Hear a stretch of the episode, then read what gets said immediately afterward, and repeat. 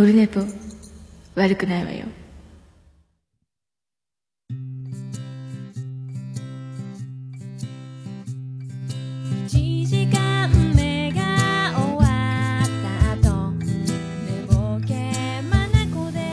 おはようございます。10月6日の土曜日でございます。おはよう言うてももう午後12時40分、お昼過ぎております。オールネポでございます。第226回でございます。先週はね、ギリギリの攻防で時間のない中、収録を開始したが、思いのほか早く、妻ジェニファー含め我が家のご一行が到着し、収録を中断して、でまた後日、28日に収録して、最後続きを撮ったのが30日で、まあ何の因果かポッドキャストの日になっちゃったっていうやつですけどもね。はい。で今絶賛ですね、雨戸がバタバタ言っておるので、結構音がうるさいかもしれないですけども、まあなんとかね撮れればなと思っております。今んとこ急に録音始めると静かになりましたので、素晴らしいですね。宇部市、山口県宇部市、暴風警報発令中でございます。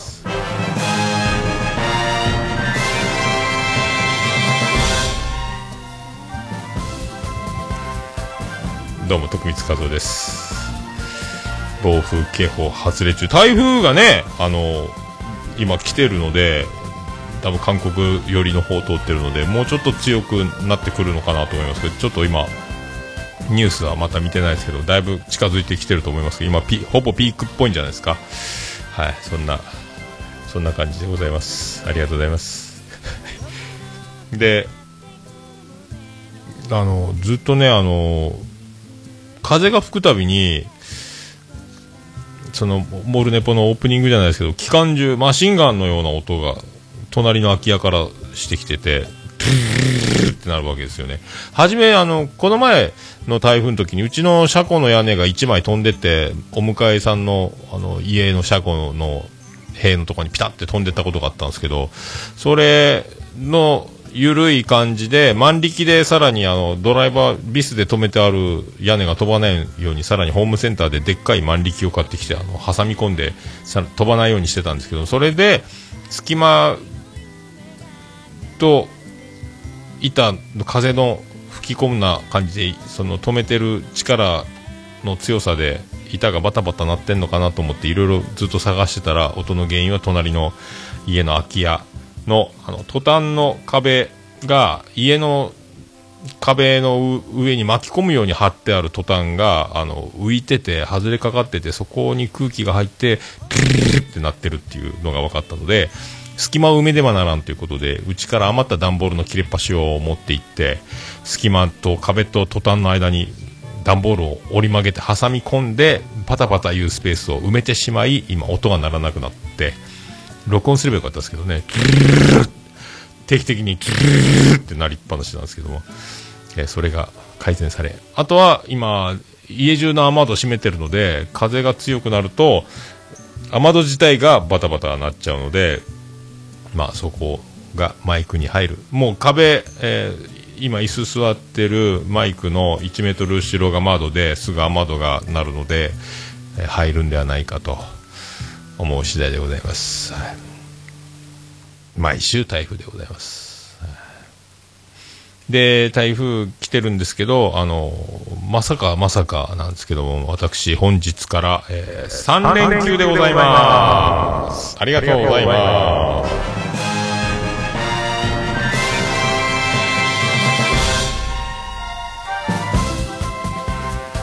どうも徳光和夫です。いやー、ほんともらえるとは思わなかったんですけどね、まあよく見ると会社のカレンダー的には3連休だったんですが、まあその職種的に仕事柄そうは言っても、海の都合もありますので、船の都合もありますので、まあないだろうと思ったら3連休。そして月曜日も仕事あるにはあるんですけども、優先的に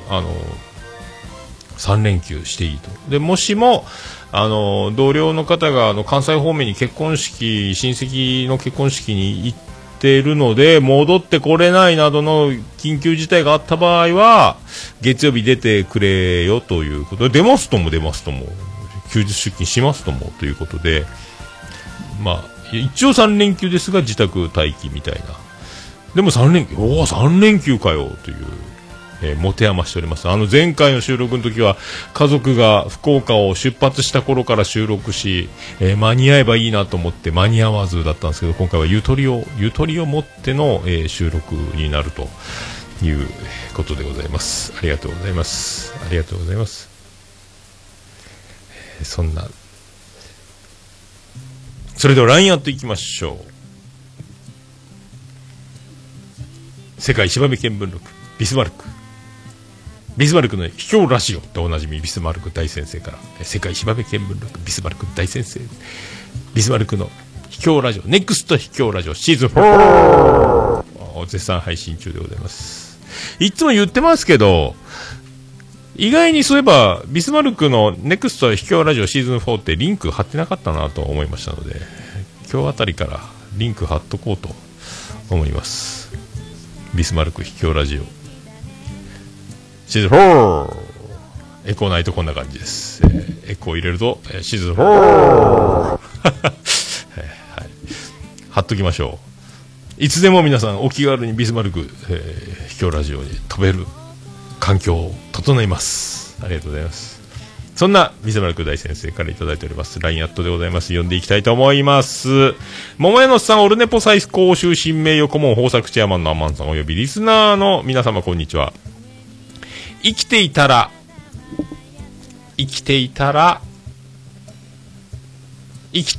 どうしても嫌な人や受け入れられない人に会ったりします。マジっすか、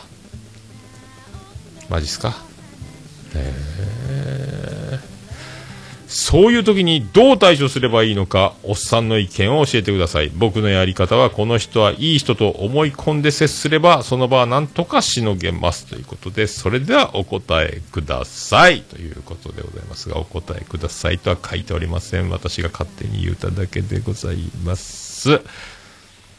まあね、まあ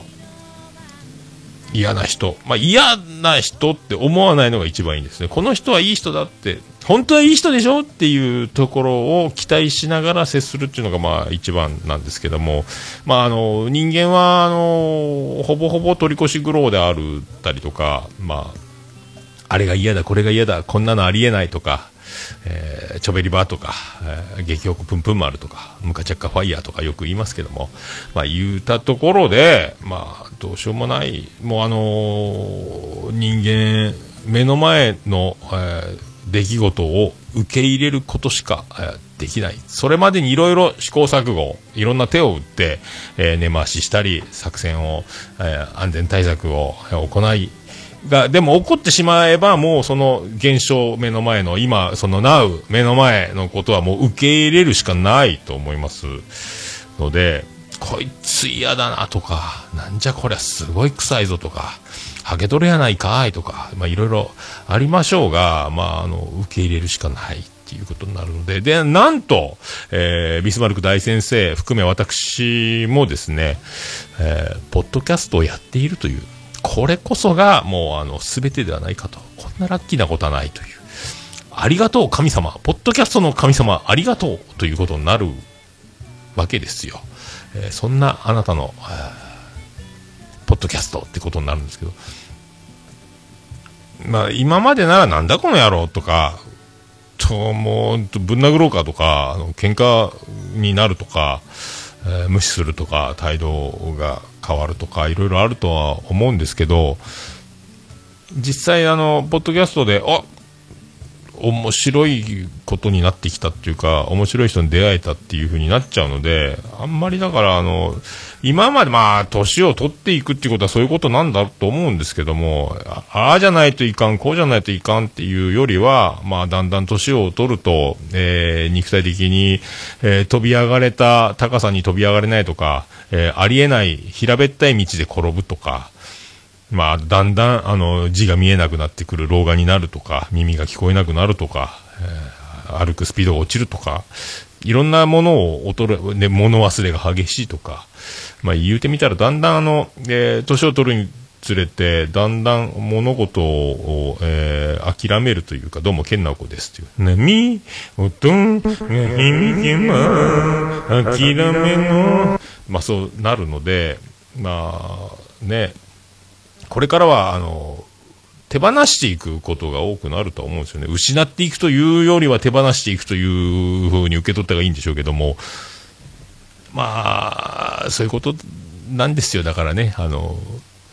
あんまりそういう人もいるねという、だからおじいちゃんおばあちゃんが、僕らがこの人ありえないって人を目の前にしたときに、僕らの態度と多分お年寄りの態度は同じ人が目の前に現れたとて態度が違うっていうのはそういうところになってくるかな。まあ何でもいいよってなっちゃう、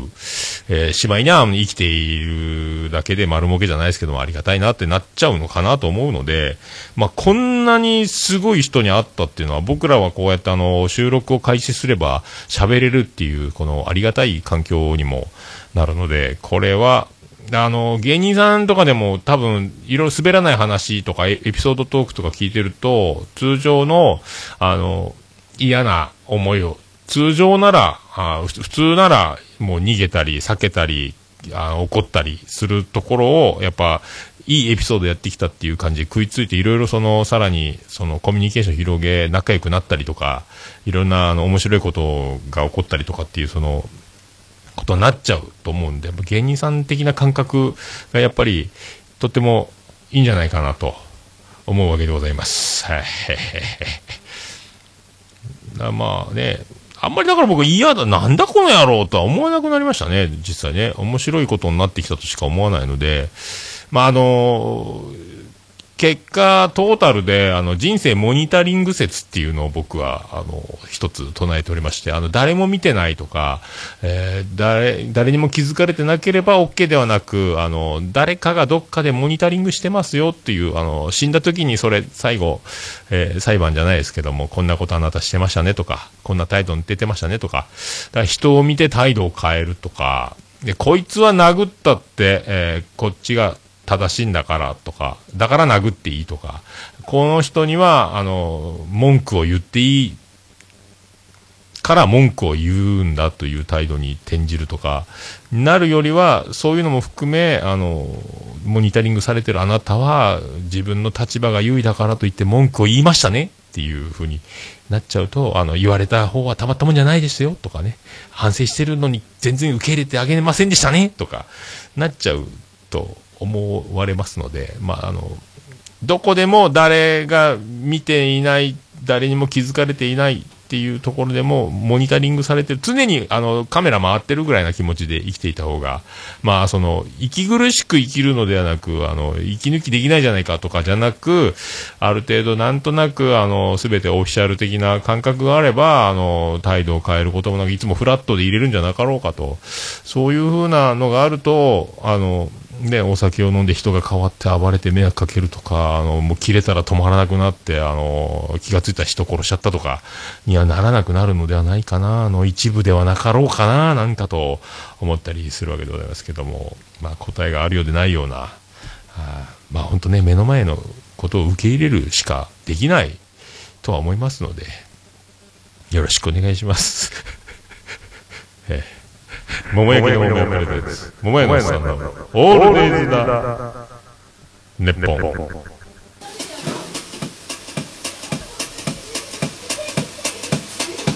てててててててててててててててててててててててててとててて、山口県の片隅から宇部市の中心からお送りしております桃屋のおっさんのオールデイズだネッポンでございます。桃屋のおっさんのオールデイズだネッポンでございます。短く略すとオルネポーでございます。第226回でございます。ずっと226回、ではないですが、次回収録すれば227回にはなるんですが、このクオリティ、維持してるのか向上してるのか、落ちてるのかも分からず、たまにね、本当たまにちょいちょい言うてるとは思うんですけど、何やってんだっていうことにはなりますよ。iPhone3 つつなぎ、ボイスレコーダーをつけ、パソコンを立ち上げ、ツイキャスを配信し、ミキサーにつなぎ、ボリュームをいじったり、エコを入れたり、何をやってるんだっていう。でもこれなくなっちゃうと、毎週やる義務もなんもないですけども、僕なくなっちゃうとね、なんか違うなってなるんですよね。まあそんなことでございますけど、はい、第226回、よろしくお願いいたしまーす。猫のしっぽも応援している桃屋のおっさんさんのポッドキャスト番組オールデイズ・ザ・ネッポンオルネポで検索して登録したら猫のしっぽと合わせてせーの次回も聞いてくださいね。うん、いい感じで撮れたかな撮れたかな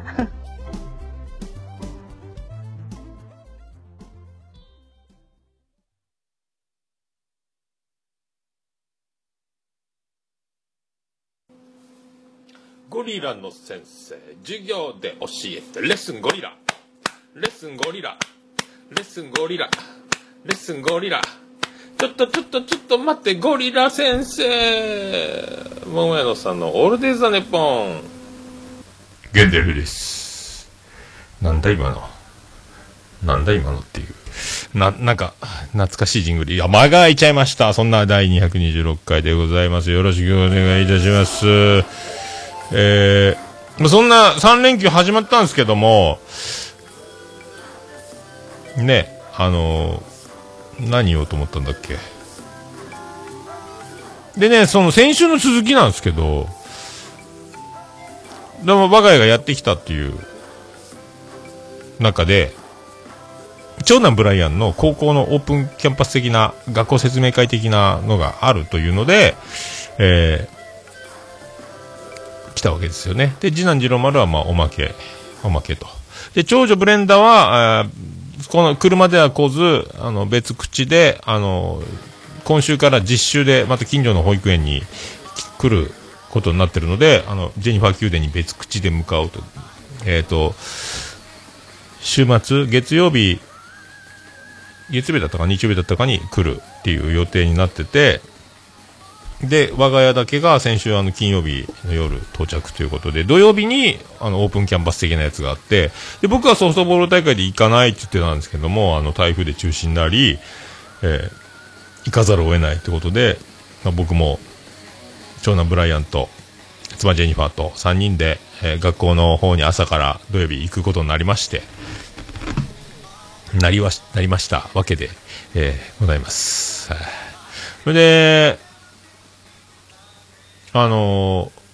朝でも行くことになったんで、そうだと思って、ロバート・ココに前これもう切らなきゃあげるって言われてたジャケットがあったので、ジャケット着て、雨降ってましたけどもジャケット着て、ちょっと肌寒いっていうんですか、まともにアナウンサー的には肌寒いって言ってましたよね。で、その寒いちょっとひんやりしたので、ジャケット着て、下長袖のシャツ、T シャツやったかなに、ジャケット着て、ユニクロのジーンズ履いて、この前トスアウトレットで、会社の日帰り旅行で買ったニューバランスを履いて、もう今晩はベストファーザー賞ですっていう感じで、学校に行きまして、で、生徒会の子ですかね、学生さんが、高校で、靴、こちらにお履物をお入れくださいってビニール袋を渡されて、で、ありがとうございますってビニール袋で、これ妻ジェニファーにもこれ靴入れるってよってもらって、で、僕の靴入れたら一袋、ビニール袋が通常の、M サイズ的なビニール袋なんですけど、通常のね、40センチぐらいの幅、30センチぐらいのビニール袋に靴一足入らない、片っぽしか入らないっていう、すいません、もう一枚くださいって言ったら、女子高生に、って笑われるっていうね、すいません、でかすぎて入りませんでした、とって言われて、会場に行き、で、いろんな科に分かれて、長男ブライアン、受験生っていうか、中学生の皆さんは、科に分かれて、看護科とか料理科みたいな、なんかいろいろ、あと普通科とか、特進目指す方みたいないろいろとこにその受けるか別に座ってもらい、親は親で別で自由に座ってくださいって、後ろの方に座ろうかなと思っても妻ジェニファーが一番前行こうっつって、妻ジェニファーが一番前に、一番前かよと思って、僕雑魚位置で後ろから見えねえこの野郎って言われないかと思ったんですけども、それで座り着席し、待ってる間にあいかんちょっとトイレ行ってくるっつって、で急にうんこ出るなと思ったんですけども、そのフロアに1個しかない個室にもう先にどこぞのお父さんが入ってて、くそ先越されたと思ったら、親切な学校なんですね。トイレはさらに下の階にもございますって書いてあったんで、下の階行ったら教室に子供たちが溢れてて、なんか中高一貫でもあるので、中学からの体験をする人、中高一貫の方で体験する人と、で僕ら長男ブライアンみたいに高校から入学しようかなってご検討の皆様分かれてたみたいで、結構子供たちがわーわーいる中で、個室に入らなければならない。これ僕らの年代ではもう関係ないですけど、子供の頃って個室に入ってるっていうのはとってもポップな、ビッグニュースで、誰かがうんこしておう、うんこしようぜ、誰かがうんこしようぜ、見に行ってん、見に行こうぜ、いやーうんこしよう、バリクサバリクサっていうのがあるんですけど、そうならないか不安になりながら、今の時代そうでもないんですね。すっと無事に終わりましたので、よかったなと思ってますけど、でほどなくしてすぐ始まりまして、また席について戻ったら始まりまして、まずなんかニュースがあったみたいで、中高一貫校で中学か高校かどっちかの先生が、ちょっと不祥事を起こしてニュースになったらしくて、我が校の、なんか大変申し訳ない、それがちょっとなんですか、ちょっと大きい声で言えない事件、ちょっとお恥ずかしい事件なやつなので、そういえば会ってたな、そういえば噂聞いてたなって、会社の中でも明日高校の説明会行くんですよって言ったら、なんかニュースあったねみたいな話題になってたんですけども、妻ジェニファーは多忙なため知らず、ローカル、福岡と山口なので、山口ローカルみたいなニュースなのかもしれないし、全国で報じられたのかもしれないですが、知らなかったんですよ。で、何があったとって言われるんですけども、そのシーンとしてる会場で、いやね、こんなことがあってねっていう、言えないわけですから、聞くなよっていう、後で教えたんですけども、男性教諭がね、抑えきれない、欲望を、恋愛するなとは言いませんが、恋愛してはいけない、お年頃、の年代に手を出してしまった的なニュースがあったのよっていうね。何っていう。でももう、そんな、誰も気にしてないっていうかね、もうその先生を処分、これから再発防止に、でもこれからの時代、今の、わかんないですけども、僕はもうね、本当は岡村さんじゃないですけども、岡村隆史のオールネット日本でよく言ってますが、歯食いしばって寝る。もうこれしかないと思います。はい。ありがとうございます。そういうのは。で、子供たちは体験授業。で、体験授業に分かれ、英語がいい人とか、科学がいい人みたいな、なんか実験したい人とか、ね、分かれて授業が受ける。で、教室に移動して、講堂から教室に移動して、やっぱ私立はトイレも綺麗やし、やっぱりエアジェットなタオルとかあるんですね。あと、ウォシュレット的なやつと綺麗な、もう百貨店のような、新しい、この前、福岡でいう、なんですか、新しくできた、忘れた、新しいデパート的な、松屋じゃなくて、何やったっけ、できたやつ、もう、記憶が出てこない、アラフィフでございますけども、パルコのトイレか、みたいな感じね。そんな綺麗な感じのトイレが買う。で、もうエアコンは完備やしね、当たり前なんでしょうね、今の時代ね。そんな教室。で、そこから、分かれて、で、大人。で、また教室で解散になって、また講堂に戻って、講堂で入学期の説明。福岡よりだいぶ安いねって言いながら、ね、で、月3万5千円の学費がかかりますよっていう。で、収入が少ない方々は、国から、行政から補助が1万円引きぐらいになりますよとか。そうなんや。で、あと入試の、自分、推薦するには通知表の全部の点数が80何点ないというか、オール3以上みたいな、2とか1がある人はなかなか取れない。3年間で通知表がの全部の足し算したら80いくつにならないかんとかいろいろあるらしくて、推薦っていう点、あと一般入試っていう点もいろいろある。推薦だったら3科目で試験時間も短いけど、一般入試になると5科目で試験時間も長くなってとか、あと洗顔、クレラシル化っていう始め、洗顔すればあなたの効率にはいけませんってなればなおさらいいですよとか、効率も両方受けてもいいですよっていうパターンとか、なんかもうよくわけわかんないですけど、まああと長男ブライアンが男の子でよかったなっていうのは、制服5万円、女子高生は制服7万円、男の方が安かった、そこは助かった、以上となりますけどね、いろいろお金変わるんですねとか思いながら。もう長男ブライアンは高校受験どこに行きたいというわけでもなく、で工業高校とかに行ったらその雰囲気にこういうとこじゃないなっていう、結局そういう共学ので剣道部があんまりなくて、そこの今回行きたいって言ってる学校は剣道部でももう山口県のトップ、宇部市ではトップ争いをしているところで、いつも優勝とかベスト3には入るような剣道部らしいんですけど、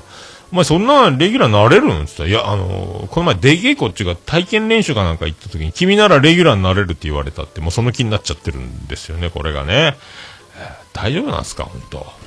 調子に乗っちゃってってなるんですか、大丈夫なんですかね。それでなんかもう絶対剣道部に入って、レギュラー取って、やりたいって言ってるんですけど、まあ、だからまあね、月々が全然違う人、多分効率はそんな3万何千とか、払うわけないですよね、毎月ね。もう、ちょっとした田舎ならワンルーム住める家賃かってぐらいな金額なんですけども、それで、まあ、剣道がしたいだけっていうなんですけど、まあね、でも、知らない土地に引っ越してきて、まあ、僕も割と山口県と福岡でだいぶカルチャーショックはあったんですけども、言葉の壁とか、いろいろやっぱ違うなっていう。50以上年取った年上の方の山口弁は聞き取りづらいとかいろいろあるんですけども、まあそういうの今から体験して、まあね、知らないとこに行くんやからそのぐらいいいのかと思うんですけど、まああとはね、僕の給料はもうちょっとずつ上がっていくにして、あと妻ジェニファーが次働く仕事がなるべく上限のいいとこ探さないかんねみたいな話にも、なりますし、二人で合わせて収入が、1000万近いな、900万以上やった、900何十万以上やったかな。二人合わせてそれぐらいバリバリ稼いでる方は、補助は出ませんが、収入が少ないと補助しますよとかっていうのもあるらしいんですよね。まあいろいろだから、まあ、リーマンショックというか、サラリーマンショックじゃないですけども、自営業から変わるといろいろまた、いろいろあるんやなっていうのも、まあ不思議でならんということなんですよね。で、まあ、無事そうやって体験授業と説明と終わって、あとなんか講演会、福岡から来た先生が講演してくれて、本も執筆してる先生で、寸劇をね、寸劇を講演の中で博多弁で寸劇をするんですけども、子供に勉強しなさいって、頭ごなしに言うてとかいうの、博多弁で勉強せえないかんでしょうがとか、何をお母さんの言うことおかしいやんとかいう、こう一人で寸劇するわけですけども、あとなんか反抗期とは呼ばない方がいいですよとか、ね、大人になっていく過程で自立期と言えって言ってたかな、忘れましたけど、反抗期っていう言い方は良くないよみたいな、まあね、親に反発するんじゃなくて、自分の意見を持ってるんだから、尻滅裂なこともあるかもしれんけど聞いてあげるのが一番じゃないかみたいなことをね、頭ごなしに押さえつけると、この支配からの卒業をという風になっちゃうんですよみたいなことも言ってたし、でその感銘を受けて本数冊だけ持ってきてますが、よろしかったらお売りできますのでつってもすぐ手持ちがなくなって、あとはネットで買ってねみたいな感じになって、あこんなに売れるとは思いませんでしたとか、なかなか面白い先生だったんですけども、ファイナンシャルプランナーとそういうお金と子育てとなんかそういういろいろ心理カウンセラー的なの先生となんかやってるというお寄せの方だったんですけど面白かったですね。でまあ、帰りに焼きそばパンとなっちゃん軽食を最後渡しますって言われて、焼きそばパンとなっちゃんだったんですよ。ジュースのオレンジジュースのなっちゃん、バイアリース的な果汁が 100% ではないオレンジジュースでおなじみのなっちゃんのペットボトルと焼きそばパンを両手に雨降ってたんで傘を持ち、傘袋に入れた状態の傘を持ちで、いろいろパンフレットやらその書類をもらい、入学金の説明とかいろいろ書いた、とか先生の講演会の時のその資料とか紹介とかなんかアンケートみたいなのとか紙をもらい、靴をビニール袋に入れた靴を持ち両手塞がった状態で、もらいに行くわけなんで、もうどうなるかはもう察しがつくと思うんですけど、僕はカレーに、焼きそばパンですがカレーに、ジュースといただいてもらい、ありがとうございますって去ろうと思ったら、次妻ジェニファーがやっぱり、やるんですよ。両手塞がって、カバンも状態で焼きそばパンとなっちゃんをもらうと、まあ、なっちゃんが落ち、なっちゃんを拾おうと思うと、書類が脇で挟んでた書類が落ち、で次またそれを拾おうとすると傘が落ちの繰り返しでずーっとガッチャンガッチャンガッチャンガッチャン、もう学生さんがお渡ししてくれてたんですけど、もう笑いをこらえられないぐらい、あららやってるねやってるねっていうね、取ろうと思ったら落ちる、拾うとまた次のが落ちるって、エンドレスでずっと落ちてる、持ってあげるよっていう風になって、やっぱりさすがやねーっつって、ああいうなかなかみんな落としてなかったけど、うちの妻ジェニファーはね、もうジュースと傘と書類と、交互に落としてましたね。全部手にするのにだいぶ時間かかってたんですけどもさすがやなと。で長男ブライアンどこ行ったと思ったら、授業終わって勝手にもう駐車場まで歩いてってて、学校の前にいなかったっていうね、ちょっと道路渡った先に学校の敷地のもう一つ離れた、大学も併設されてたかな、そっちの方のグラウンドに駐車場臨時で用意しちゃったんで、もうだいぶ横断歩道渡って遠いとこまで行ってたっていう、どこ行ってたんじゃいってなったんですけども、そうやって無事にね、終わりました。まあ本当にそこ行くのか、そこだけなのかっていう、まあ、公立行くのかとかもありますけども、まあ今後ね、何月ですか？10月なんで11、12、12、あともう4ヶ月ぐらいですか、確か推薦入試とか1月とか2月とか1月早々正月だけやったような気がするんですけど、もう受験終わるんですね。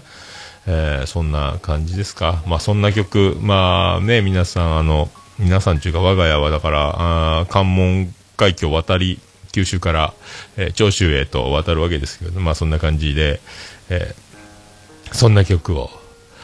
お届けしましょうか。少しだけ遠い町に今いますが僕は大丈夫と意地を張れるでおなじみの名曲いきましょうか。今回訓録というアルバムのバージョンでいきましょう。ビアンコネロで小吉、アルバム訓録からのバージョンです。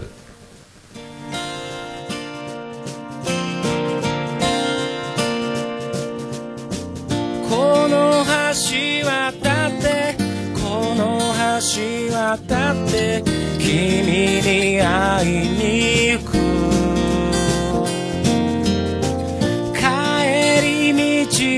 ちょっと寄り道したくて川辺に腰を下ろす、守りたいものが少しずつ増えてきた、嬉しいことだ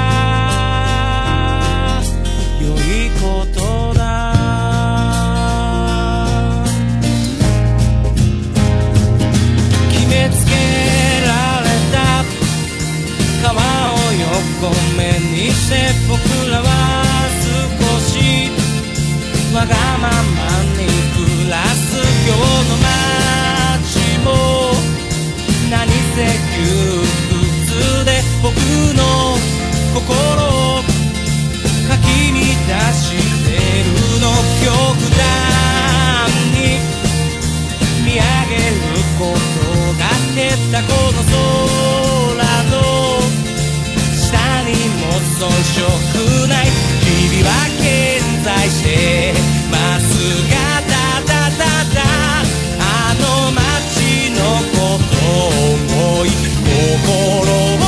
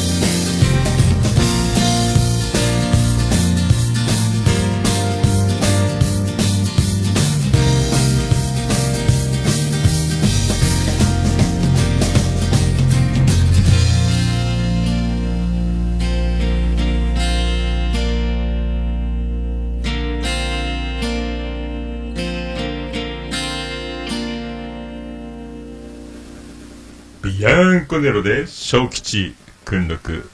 アルバム訓録からのバージョンでした。そのままにしとい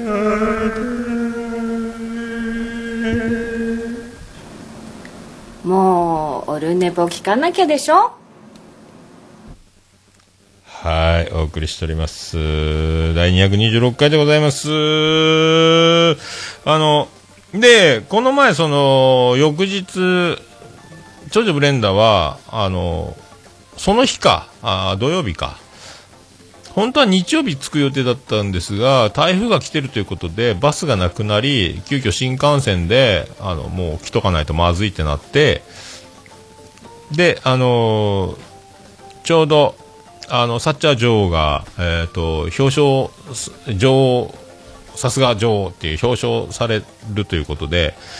で表彰されに、広島方面まで行ってで表彰されて帰ってきて夜じゃあお祝いのパーティーをしようということで、ジェニファー王国迎賓館違うかレストランでなんかステーキが食べたんですよ。コース食べてで長女ブレンダー来れなかったんですけどラッキーよかったねっていうことで食べてやったってルネサンスってワインも飲んで美味しかったんですけども、でそこで桃屋で飲んでたロスバスコスで飲んでたっていうか出してたワインがあったので、あこれ久しぶりに飲みたいって、まあ、調子に乗っちゃってっていうね、飲みましたけども、飲みすぎましたね。で翌日は本当はだから長女ブレンダーは間に合わなかったんですが、長女ブレンダーの車を、買いましょうという話になって、でサッチャー女王の、同級生がやってる車屋さんの某国産メーカー、イチローのね、車屋さんに行って、でなんかおすすめのいい展示試乗車でほとんど走ってないけどもう新車同然やけど、もうお安く渡せるよっていうおしゃれな車があって、軽自動車なんですけども、でそれをよくわかんないから、桃屋のおっさんさん、桃屋のおっさんと妻ジェニファーと、まあ、見ていいならこれね、長女ブレンダー用におすすめしたらいかがみたいなのだったんですけども、本人も来れたので、で車を見ていいねってなって、で試乗して、まだ長女ブレンダー免許ないですけどね、仮免中なんですけども忙しくて免許取れてないんですけど、でいいねいいねこれはいいよつって、ナビもあるし、で後ろバックするときモニターついてるし、いろいろ至れり尽くせりでおしゃれで、女の子はいいねっていうね、可愛い車やしいいんじゃない、で値段ももうこれ新車で買ったらすごいやつやけどこれめっちゃお得になってるよっていうことで、じゃあ買おうってなって、でも全部情報全部言ってるので、もう家の住所も分かってるし、じゃあこれよろしくで、もうさすがサッチャー嬢、もうこんなに車の、契約に時間のかからなかったことってあるのかってぐらい早かったんですけど、あと桃屋のおっさんさん名義で山口県在住なのを桃屋のおっさんさんだけ、お父様だけなので、お父様名義でとりあえず買いましょうということになりまして、住民票ありますか、あるわ、この前呉の試験で本籍入りの住民票取ったけど使わずじまいでなってた、ありますってなって、じゃあそれ今から持ってきてもらいます、あじゃあ取ってきますよっつって行ったら、家帰ったら土砂降りだったんですけど、台風接近中でね、あらこれ日付が3ヶ月以内のならいいって言ったけどこれ4月やん、あれと思って、会社かな、いやでも違うのあれと思って、でもよく一回またどうしようって車屋さんに電話しようとしてたら、妻ジェニファーがカバンがないってなって、試乗車今度買うことになった車の後部座席に浮かれすぎて、後ろに妻ジェニファーが乗って長女ブレンダーが助手席に乗って、僕がその車屋さんの敷地内をもう外走らずにぐるっと回ったんですけども、その時に浮かれすぎてカバンを置いたまままたジェニファー宮殿まで戻ってきちゃって、すいませんそちらにカバンないですかって電話したら、ちょっと試乗車のやつさっきの乗ったやつ見てもらえますって言ったら後部座席にありましたってなって、あんだけ契約で名前書いたり住所書いたりとか書類書いてる間に思い出さずそのまま舞い上がって、書いちゃって、で一回それを住民票が今日付が違ったんでもう一回ちょっと探し直しますっていう、とりあえずカバンだけ取りに行きますって言って、結局で住民票はよくよく見てみたら日付が作成日を見てしまい、出してもらった日付は、9月だったのに、作成日、僕が住民票作った日、宇部市民になった日の日付を見るとこ間違ってて、もうみんなで浮き足立ってて、その車屋さんを3往復しちゃったっていうね、でさっき電話かかってきて車屋さんから何時来ますっていう、何時来ますってなんですか、車納車です、あそうですか、あうち持ってきてくれるんですか、僕休みなんでずっと家いますけど、いやいや取り来てもらうんで、あそうなんですか、取り来るとなると僕車ないんでなんか、最寄り駅ってどこですか？バスとかで行けるんですか？バスだったらどこそこ。で、駅だったらなんとか。あ、そうですか。わかりました。じゃあ、明日だったら、まあ、朝早く起きて失敗したらいかんので、まあ、午後2時ぐらいに、じゃあ伺います。つって電話切ったら、明日の10時半にこちらが、お届けに参りますって言われて、ジェニファー宮殿の、近くのお家ですねって住所、あ、お持ちしますって言われて、あ、取りに行かなくてよくなっちゃったみたいなね。で、今日はロビンソン王子と王子に招待されお食事会に呼ばれてるので、ロビンソン王子の家に長女ブレンダーと僕で行くんですが、今日から次男次郎丸も昨日から来てて、で今日から、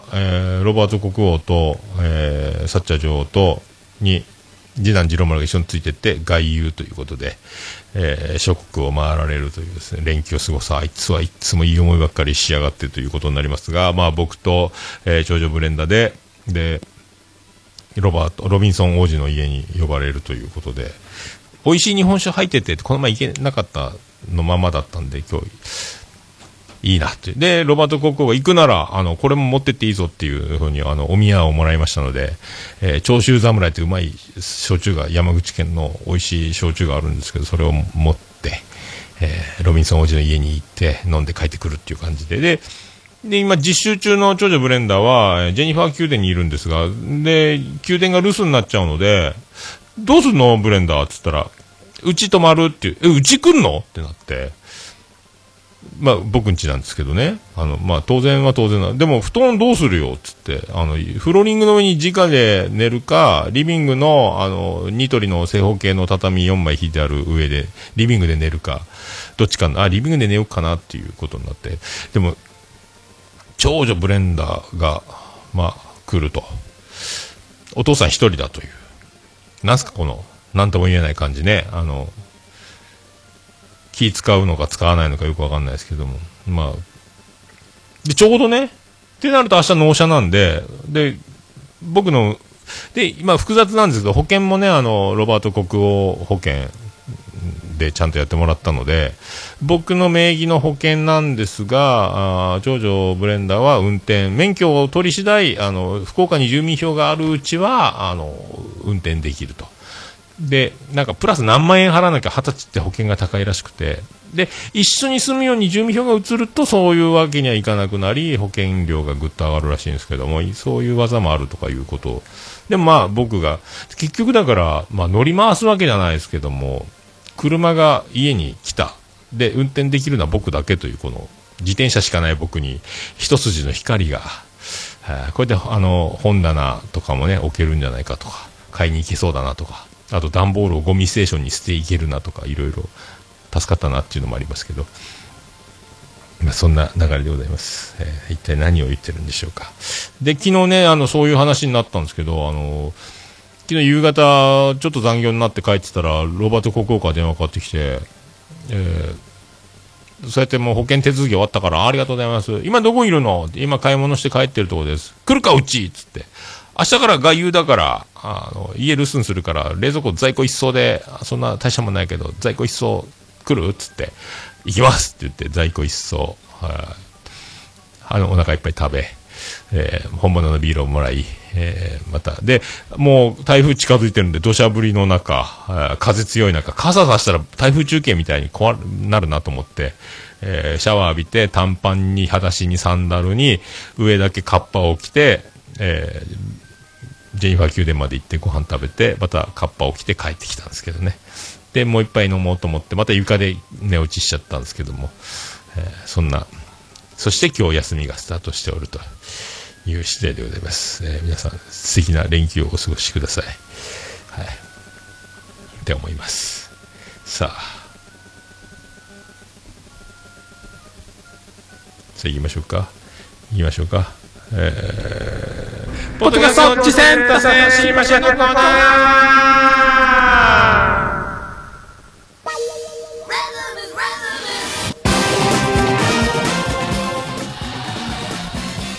はい、ポッドキャスト地センターシーマシアのコーナーでございます。このコーナーは私が趣味で聞いてますポッドキャスト、あれ楽しかったこれ楽しかったを言うコーナーでございます。そしてこんな番組いかがですか、あんな番組いかがですかという紹介をお待ちしております。あとこんな番組やります、やるよ、やろう、やる、やってます、やってましたなど、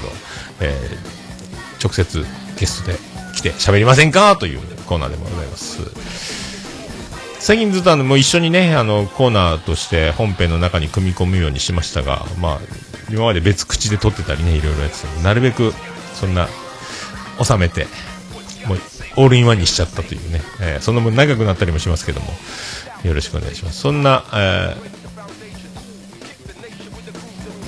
メールいただいております。オルネポ最高終身名誉顧問豊作チェアマンでございます。アマンさんよりメールをいただいております。メールが出てきません。メール出てきました。はい、メールでございます。アマンです。惰性クロニクルという番組を推薦します。女性の一人語り番組、かなり話上手です。ということでいただきました。ありがとうございます。惰性クロニクルという番組で、ツイッターのアカウントも、あります。で、ハッシュタグが、惰性クロ。漢字で惰性ですね。維新弁の左に月って書く惰性で、性、男性女性の性、惰性黒、カタカナで黒ですけども、この番組なんかね、1年前、ちょうど1年前2人で番組やられてたんです。不女子系、不女子なんかその自称オタク、私オタクですって言ってるんですよね。ちょうど1年前っていうワードを第1回やったかな、ちょうど1年前に番組をやっててみたいなことをちょうど1年前を連呼してたんで、もう僕としてはもうそこから何でもないようなことが幸せだったと思うって言いそうになるんですけども、こんばんはトラブリューですってことになるんですけども、ロードを歌いそうになり、でもやっぱね、ちゃんとしてる方はそうはならないということを、痛感しました。でね、谷口香織さんって方がやられてるんですけども、自称オタクです言ってるんですけど、で、いろいろ職業やらいろんなことに触れちゃうと見バレしちゃうのでっていうのを、見バレも恐れつつの、配信という。で、以前もポッドキャストやられてたということなんですよね。まあ、見バレを恐れてるってことは、この谷口香織さんっていう名前で、まあ、ツイッターもやられてるんですけど、これ本名ではないんだろうなというね、源氏名というか、芸名というか、ハンドルネームというか、そういうことなんだろうとは思いますけどね。で、各回ね、10分以内ぐらいでもう、コンパクトに収まってるので、で、仕事柄、なかなかアラフォーになり、会社でも上のポジションになり、なかなかだから、そういうね、人と喋るっていうのは苦手なんですが、苦手な、ということで仕事もそんなに営業職というか人と喋ることをメインとする仕事じゃない方を選び続けてきたのですが、ミーティングとかの司会進行を司ることが多くなり、喋るスキルも上げたいなということで、一人語りの番組も始めてしまって、喋り上手くなりたいなということらしいんですけども、もうね、こういうことを言ってる方に限ってですね、みんな喋りがうまいんですけど、ね、類に漏れずというか、この谷口さんももう喋り問題なしということで、MC は慣れだと思うんで、僕 MC 苦手ですけど、まあ、みんなね、どうですか、いかがですかとか、どうでしょうとか、順番にね、振っていける能力って、みんなついていって、行くんだと思うので、あっという間だと思いますけど、もう自分が不安なだけで、周りは不安ではないという、そういうことだと思うんですけどね。で、いろいろね、結婚式の、話とかブライダル関係のペーパー関係でやられてたって言うんですけどね、なんかそうやってなんですか、ブライダルハイとか言ってましたっけ、ウェディングハイみたいな、なんか、女の人ってその結婚式に向かってこう、テンションが不安定、なんですか、マリッジブルーじゃないです。その逆のやつなんですかね。ハイになるという。だから、ハイになったりブルーになったり、大変だな、女の人っていうね。そういう話、いろいろコンパクトに面白く、聞けますけど、結婚式ね、もう僕はその結婚式っていうパーティーぐらいしかしてないので、もうできちゃった結婚、どうもどこの馬の骨ですっていうね、まあ、そんな中なんとか20年、結婚しておりますけども、あ、なるほど。で、今結構そういう話を聞くのも好きなんですよっていう、結婚式のね、若い子に聞いたりしてますみたいなことを言って、あと、まあ、自称不女子、自称オタクということで、ラブライブが好きだということも言われてたんで、ラブライブといえば、もうご存知かとは思いますけどね、その谷口さんもアニメカフェという、超ラブライブ特化型番組が、そこに裏キング大先生、そしてメインの翔さん、から表情筋さんやら、ノートさんやら、ノートさんって、フェザーさんとか、ノートさんとか、水沢さんとか表情筋さんとか出てるね、とか、まあ、いろんな方が出てますけども、まあ、ほぼほぼメインはアニメカフェラテ、今カフェラテ、カフェ、アニメカフェ、アニメカフェラテ、今アニメカフェオレになったんですかね。いろいろ上手に、楽しく、ものすごい長い時間、この、谷口さん、惰性クロニクルとは全然違う、もう2時間超え、ざらに2時間超え、長く、それでさらに前編後編またがっていくぐらいな、すごいフルパワーでやってる番組、そして翔さんの感極まりのところとか、そういうのもね、まあ、もうご存知かと思いますが、もしご存知でなければ、そういうすごいラブライブ好きの方もおるよというのも、一応言うておこうと。で、この番組内でも、惰性クロニクルさんね、神田明神に行ってきたとか、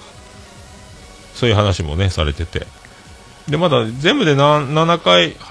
全部で8回ぐらいですか、まだ。で、10分ぐらいずつなので、とても、今からでもあっという間に、最新回まで追いつくんではなかろうかと思われますけども、はい、ぜひ。で、自称オタクって、なんかでもね、女の人のオタクって、男の人のオタクとはまた毛色が違うっていうか、なんすか、僕全然そういうサブカルに強いとか、興味がめっちゃあるとかじゃないですけども、割と、ラブライブ一回試しに見てみっかと思ったらもう泣いちゃったとかね、そういう。で、あ、もう次最終回なんですかってなっちゃったんですけども、最終回の前の回を見てしまっただけなんですけどね。で、そうやってまあ、入り込む、時間というか見れればどんどん好きになっていく気はするんですけど、で、女の人が今結構そういう人多いですよね、好きな方ってね、なんかだから今だんだん、まあ、もう元からなんですけど、世の中そのオタクとか、そういうサブカル好きっていう垣根がなくなってるのは特にそういうのを感じますし、女のこういう谷口さん落ち着いたトーンで喋られてるので、実際どれぐらい素の自分とのギャップがあるのか、ほぼ素に近いのか、その辺も、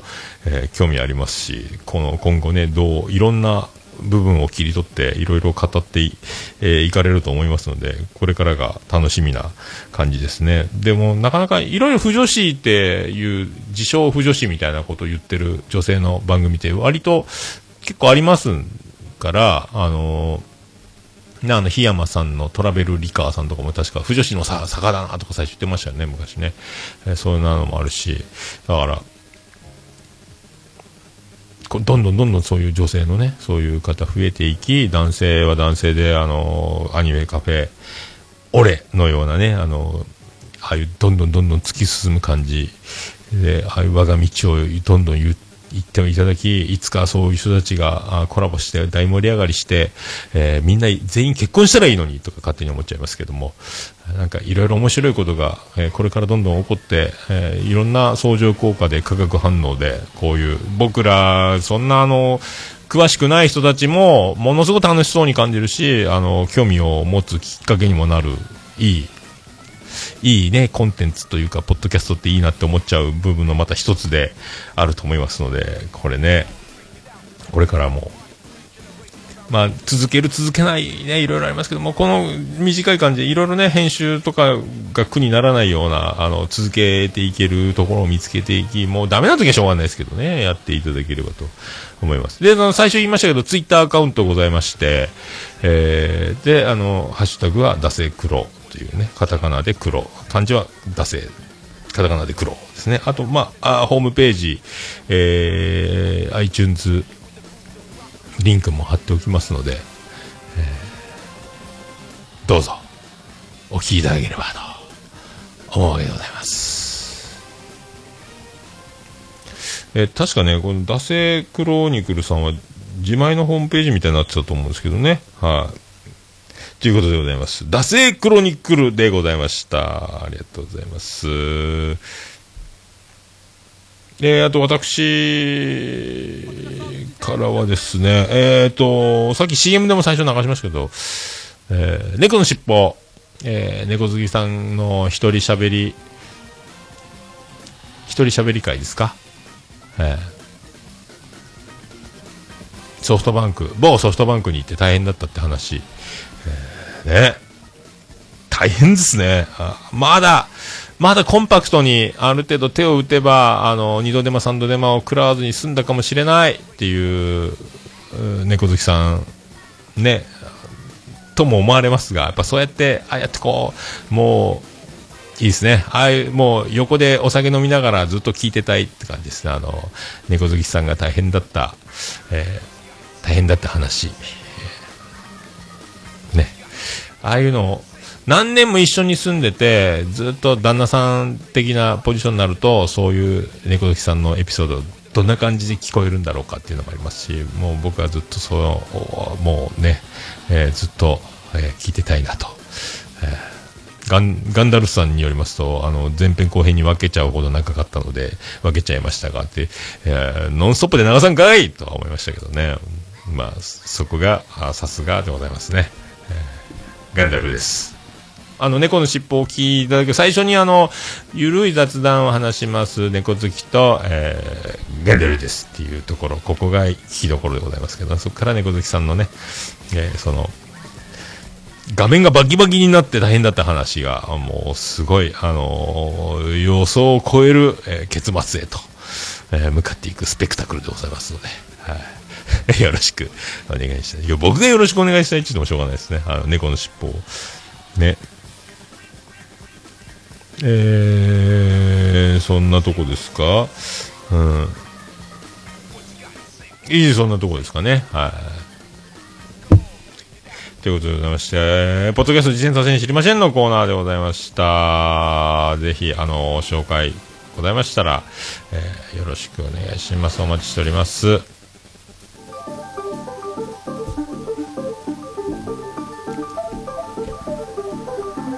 メールフォームございますので、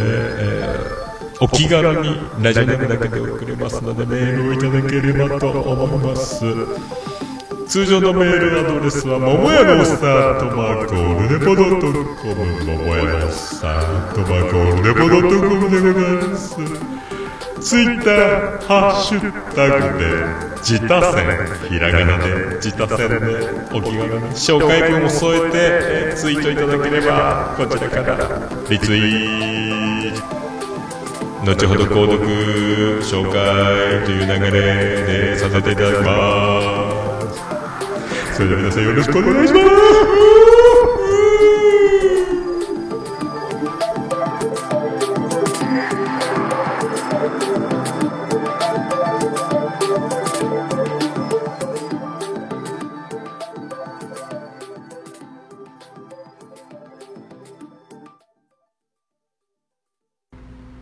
ハッシュタ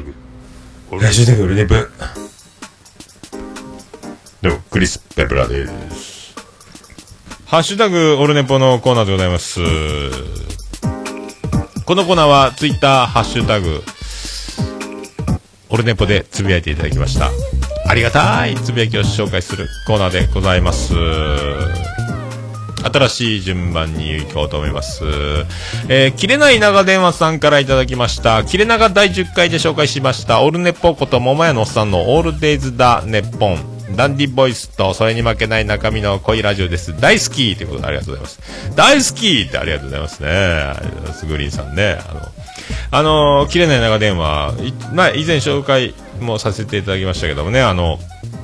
グリーンさんと、ミヤさんがやってるね、なんすか、ポッドキャスト界のテクニカル集団ですか、このコンビニエンスなチキンたちグループ、ウッシーさん含めね、この3人、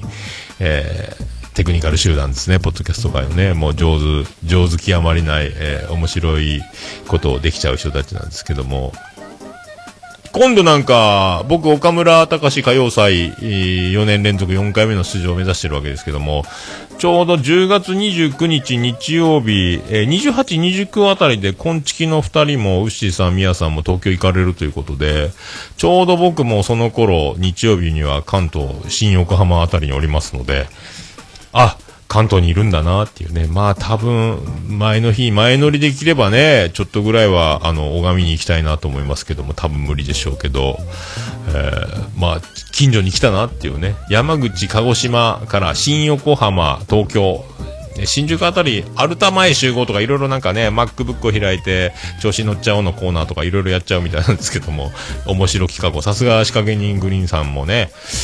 グリーンじゃないよクリーンだよみたいなことも言ってましたけども、そんな中でこう第10回ってね紹介してもらいまして、第10回というよりは第10回ってナンバリングがされてなかったので確かね牧原紀之のオールナイトニッポンやったかな、なんかそんな感じだったと思います。はい、確かにそんな感じだったと思いますよ。確か切れない長電話の今開き損ねましたが、牧原紀之のオールナイトニッポンって回が第10回に当たりますので、そこでちょっとなんかグリーンさんがオールナイトニッポンが好きだという、話からの、ちょっとオールネッポをいじるという展開で、それのフォローを兼ねての、お気遣いツイートをいただいたということにはなりますが、ありがとうございますね。本当ね、助かります。今後でもよろしくお願いします。ありがとうございます。続きまして、ガンダルです。今日配聴したポッドキャストということで、225回を聞いたという話でございます。ありがとうございます。ガンダルです。ありがとうございました。続きまして、ステディさんに続きました。225回拝聴。おっさん、検証園お題事情に、家族襲来がどこで来るかと思ったら意外なところですやん、わらわら。おっさんのポッドキャストとはの言葉が、オールナイトニッポン50周年の岡村さんのポスター、オールナイトニッポンはライフワークに近いものを感じたということで、ありがとうございます。そうですね、もうナイナイのオールナイトニッポン、矢部さんもそうですけど、ライフワーク言ってましたもんね。まあね、この続けていくっていう、まあ、岡村さんもねこの前面白かったですね。おぎやはぎの裏番組のメガネビーキと電話でつないで喋ってましたね。裏でいじられてるっていうのをリスナーから報告があり、お互いこうねそういう感じで、まあ、局の垣根を越えるっていうのはやっぱりいいですね。まあポッドキャストはねよくいろんな方がいろんな番組でコラボとかしてますけど、まあ、そういう感じの民放地上波でもやるというね。今ちょっとポッドキャストが流れてました。勝手にダセクロニクルさんが再生されてたみたいです、はい、そんな感じですね。だからなんとかねいければいいなと思います。グッズも発表されてたんで本当 T シャツとね欲しいな、キャップも欲しいなとか思ってますけどね、なんとかいけますように祈るばかりでございます。ありがとうございます。検証もだいぶいいのでもうねよかろうかと、はい、ありがとうございます。ケンチさんいただきました。225回拝聴。台風24号一過の首都圏、朝方まで停電や通勤時の道路には折れた木や倒れたブロック塀など始発遅れによる混雑など都会疲れ。おっさんさんのパワーの源はやはりポッドキャストでしょうかということで、まあポッドキャストでしょう。ありがとうございます。ポッドキャストが源っていうか、まあこれがあるおかげで冒頭ビスマルクのラインアットの中でもまあねこれがあると喋れるから、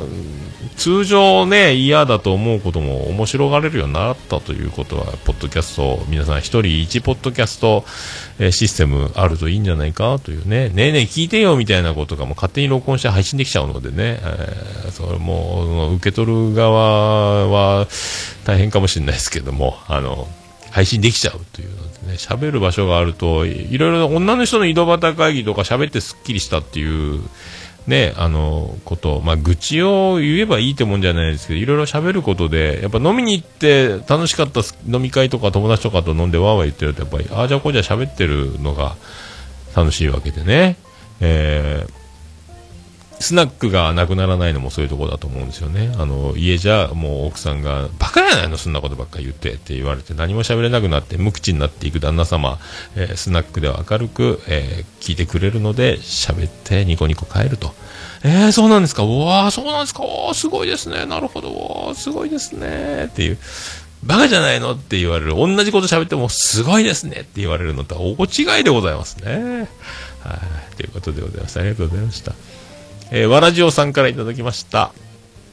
遅くなりましたが第12回更新です。遅ればせながらオルネポさんにご紹介いただいたのを喜ぶ回でございますということで、ありがとうございます。まあそんなにね恐縮でございます。ありがとうございます。そんなに喜んでいただくてもという、まあわらじょうさんもどんどんねこう、まあ、期間空くのはしょうがない、もうやれる時に全力で楽しんで配信していただければと。楽しいがにじみ出る番組わらじょうさんなのでね、そういうのをもうもういやらしく意図せず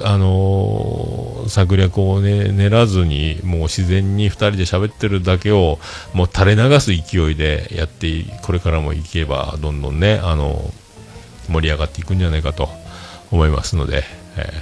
応援しております、よろしくお願いします。ありがとうございました、以上でございますね。そういうことでハッシュタグオルネポでつぶやいていただきましたら大変嬉しいございますので、皆さんお気軽につぶやいていただければと思います。カタカナでオルネポをつけてつぶやいていただければ大変喜びちょばなのマンモスレビでございます。以上ハッシュタグオルネポのコーナーでした。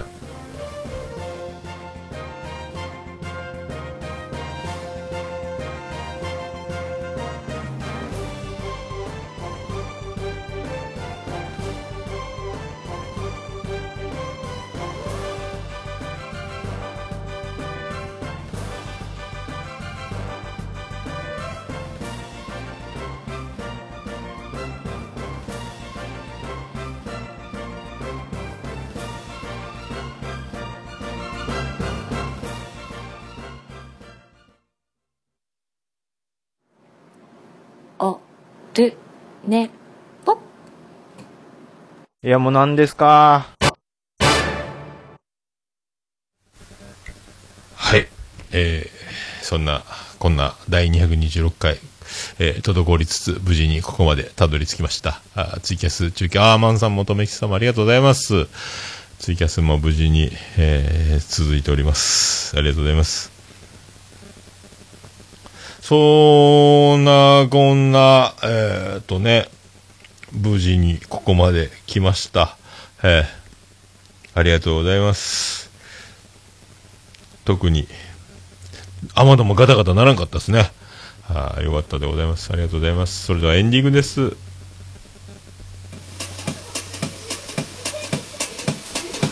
ててててててててててててててててててててて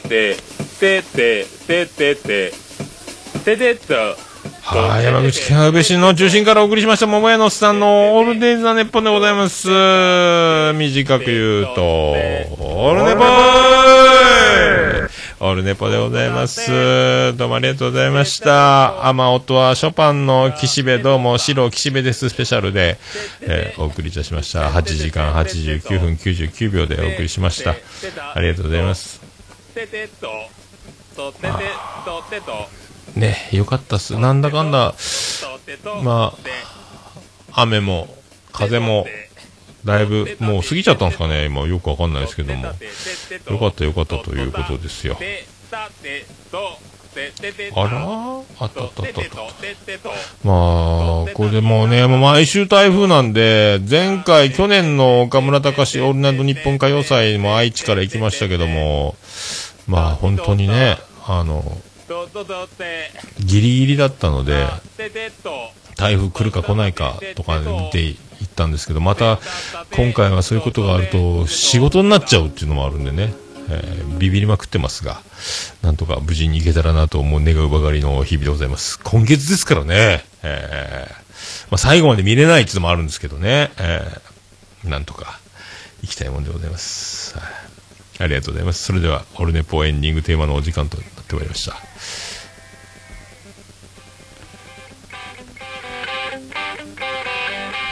さあ、そんなオールネポエンディングテーマでございます。はい、もう皆さんご存知でございますけどね、それではお送りしましょう。オールネポエンディングテーマでございます。バディで星の下星の上、日からサンライズ今日の始まり、驚いたさねえなき雲にもドライな壊すためにトライ、必要なのは愛の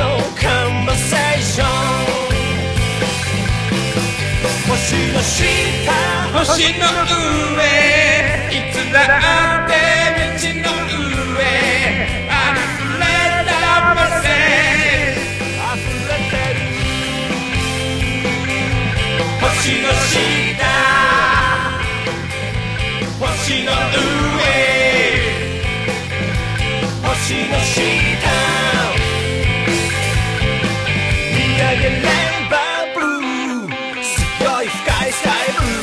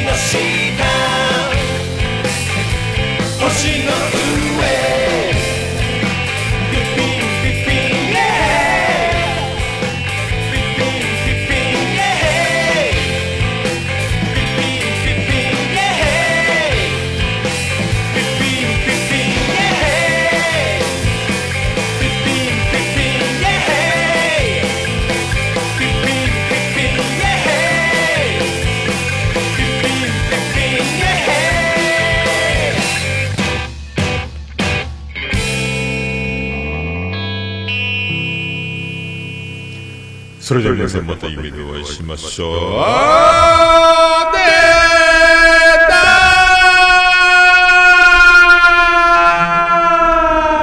ーでーだー。福岡市東区若宮と交差点付近から全世界中へお届け。桃屋のおっさんのオールデイズだネポー。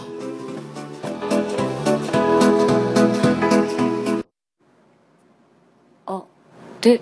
ね。